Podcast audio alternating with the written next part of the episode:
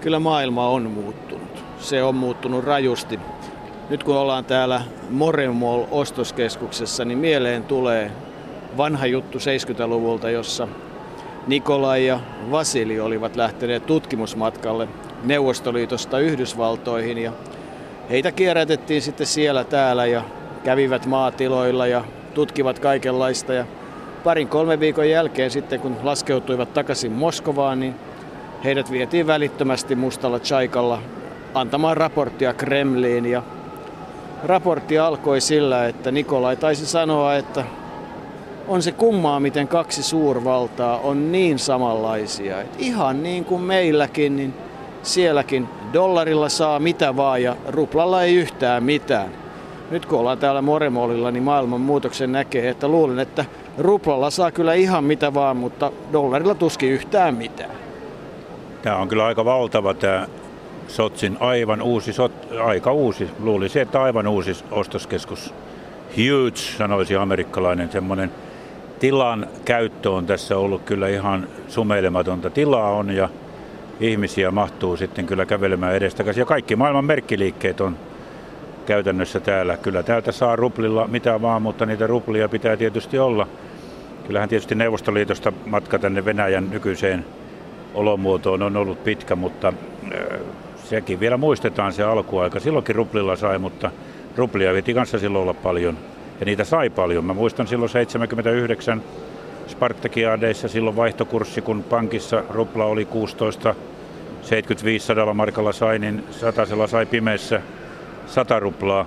Joskus siinä kävi ohrasesti joillekin, että sitten sen, sen laittoman vaihdon tuloksena sai semmoisen kasan ruplia, missä osa oli paperia siellä välissä ja kaikkea tällaista, mutta käytännössä niitä ruplia oli niin paljon, että ei niistä oikein eroon päässyt. Ja sitten kuten tiedetään, niin Suomesta varsinkin, niin oli aika moista se tavarakaupan tavaranvaihto Neuvostoliitossa, kun lähdettiin Neuvostoliittoon, niin otettiin kaikkea sellaista länsimaista kamaa mukaan, joka tiedettiin, että menee siellä kaupaksi. Ja sukkahousuthan oli siihen aikaan yksi ihan ehdoton bisnis.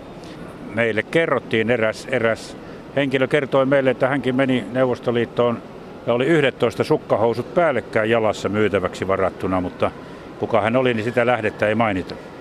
Niin, se oli oikeastaan aika masentavaa aikaa siinä mielessä, että en tiedä onko se nyt sitten nykyinen kosto meille, että joka kerta kun lasku ravintolassa maksaa, niin saa purukumia, koska siihen aikaan joka paikassa kärtettiin sitä purukumia ja sitä piti antaa ja tupakoita kärtettiin ja, ja erilaista tavaraa, mitä ihmeellisimpiä asioita vietiin, jolla sitten saatiin ruplia muovikasseja ja ties mitä, mitä nyt sitten ikinä vaan mukaan sattui tulemaan. Ja sitten niillä ruplilla ei saanut yhtään mitään.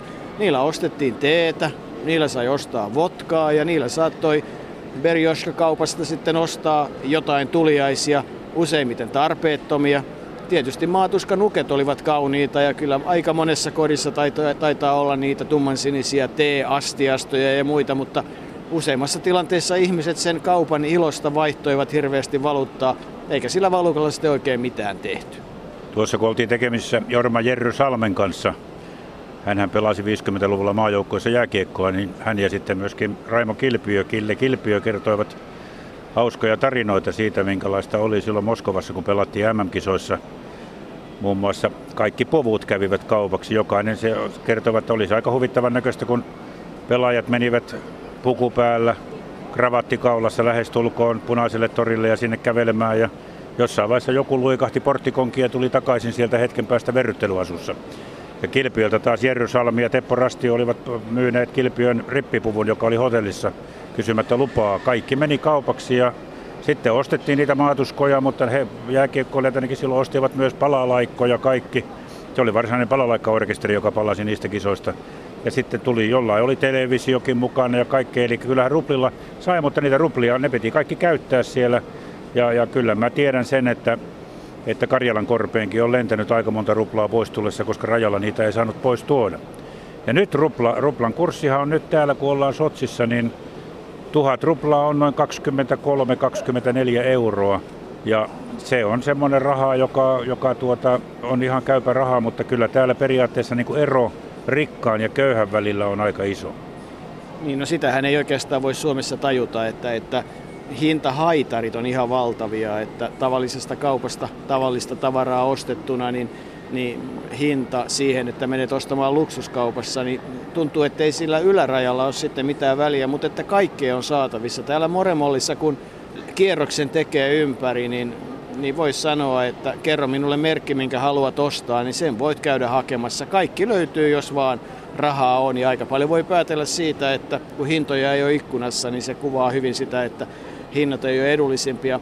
Kävin tuossa myös ruokakaupassa katsomassa, että mitä täällä Mollin hypermarketissa myytiin. Ja kyllä sieltäkin ihan kaikkea, mitä ikinä vaan haluaa löytää, niin löytää paitsi sitä krasnodarilaista teetä, jota en löytänyt, mustaa teetä. T-merkkejä oli 30 hyllymetriä. Oli ensin mustat, sitten oli vihreät ja sitten oli erikoisteet ja kaikista maailman kolkista, mutta paikallista teetä ei ollut. Se ilmeisesti ei ole kiinnostava ostoskohde nyt täällä Shotsissa. Mehän tietysti nyt täällä Moremallissa juomme kahvia. Ja kahvi on kyllä aika hyvää, se täytyy sanoa, mutta näillä on uudenaikaiset laitteet täällä, millä kahvia tehdään. Ja eikä se nyt sen kalliimpaa ole täällä ostoskeskuksessa kuin Suomessakaan, että tuommoinen 2,5 euroa vähän päälle maksaa amerikaano ja, ja varmasti kaikki, kaikki tyypit suunnilleen saman verran. Teemaassa ollaan, mutta kahviakin löytyy. Kahvi on kyllä kalliimpaa kuin tee, se on aika ymmärrettävää. Toisaalta se ei ole ymmärrettävää, koska Venäjälle tuodaan sitä teetä niin paljon ulkoa, mutta se on niin tärkeää venäläisille, niin kuin tässä teeretkellä totesimme, että sitä täytyy olla saatavissa sitten ihan joka tönöstä lähtien kaikille, Putinin asti. Moremollissa on tietysti myös tuo olympiakauppa, joka on aika mielenkiintoinen. Yllättävän toinen olympiakauppa, missä me käytiin, on siellä satamassa. Ja kyllä täytyy sanoa, että aika värikkäitä tuotteita on Sotsin kisoihin saatu aikaiseksi. Nuo vaatteetkin ovat kaikki todella värikkäitä ja varmaan tuommoisia hyvin laskettelurinteessä erottuvia ja miksei muutenkin. En, pidä, en pidä niitä kovin rumina, vaikka ne ovat tosi monivärisiä. Ja yksi erikoinen tuote siellä kyllä on. Siellä on saatavissa villa käsineet, vai olisiko puuvillaa tai jotain pölyesteriä, mitä lienee sitten, mutta niissä on peukalo musta ja sen jälkeen tulee etusormi, keskisormi, nimetön pikkurilli, sateenkaaren värit. Neljä sateenkaaren väriä. En tiedä silloin, kun niitä on suunniteltu, niin tuskin on tiedetty sitä, minkälainen sanominen tuosta seksuaalivähemmistöihin kohdistuvasta laista tässä ennen kisoja on tullut, mutta tuota, jos ei halua sitten, jos joku haluaa sateenkaarin väreissä sormensa pitää eikä halua kynsiä maalata tai sormia maalata, niin semmoisissa hanskoissa voi sitten esiintyä, jos haluaa. Nehän on tarkoitettu vain ihan iloisiksi käsien suojiksi. Niin, olympiarenkaiden värit ovat sormissa ja, ja ne maksoivat kympin verran. Aika laadukkaita ovat nuo tuotteet tuolla olympiakaupassa ja kyllähän siellä olympiamaskotteja oli myynnissä, mutta se mikä on mielenkiintoista, niin ne tuotteet, mitä entisaikaa ostettiin. En yhtään maatuskanukkeja ole nähnyt, enkä, enkä myöskään Misha Karhua vielä ole löytänyt täältä kaupoista. Ne on varmasti tulevat vielä myyntiin. Tuolla ruokakaupassa vielä, kun katselin ja kun kävimme siellä kalajalostamolla, niin, niin katselin vähän kalojen hintoja, niin sanotaan, että 200-500 ruplaan kilo maksoivat kalat, tuoreet kalat, joita oli aikamoinen tiskillinen siinä. Kokonainen lohi oli 320 ruplaa kilo, joten se kuvatkoon sitä hintatasoa tässä kaupassa ja tämä ei varmasti ole kauppa halvimmasta päästä. Kyllä sitä perioskasta muistan kyllä joskus ostaneeni minäkin palalaikan.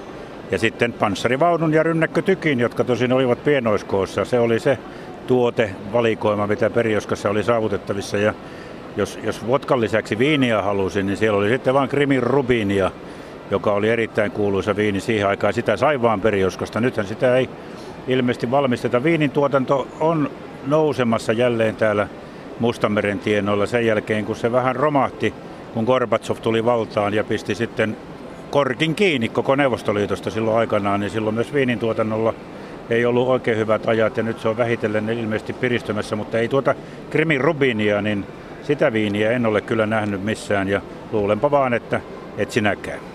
En sitä yritin katsella, että löytyisikö nimenomaan Krimin rubiinia, kaikenlaisia paikallisia ja viinejä, punaviinejä ennen kaikkea löytyy ja aika vähän oli myöskään niitä Muistan aikana niitä kuohuviinejä, savietska ja champanskaja, joita oli kuivaa suhai, puolikuivaa palusuhai, sladka ja makeaa ja sitten oli se brut, joka maistui jonkunlaiselta, mutta kyllä se maku vieläkin, se makean tulee suuhun, ei sitä millään kyllä ilkeäisi juoda. Sen sijaan nyt kun kävi katsomassa noita viinivalikoimia, mitä kaupassa oli hyllymetreittäin, niin aika kotoiselta tuntui, paitsi että hintataso näytti tiettyjen italialaisten ja espanjalaisten valko- ja punaviinien osalta olevan ehkä mieluusti jopa hiukan edullisempi kuin kotoisessa Suomessa. Ja edelleen korostan, että Moremol ei varmasti ole halvin paikka ostaa tavaraa.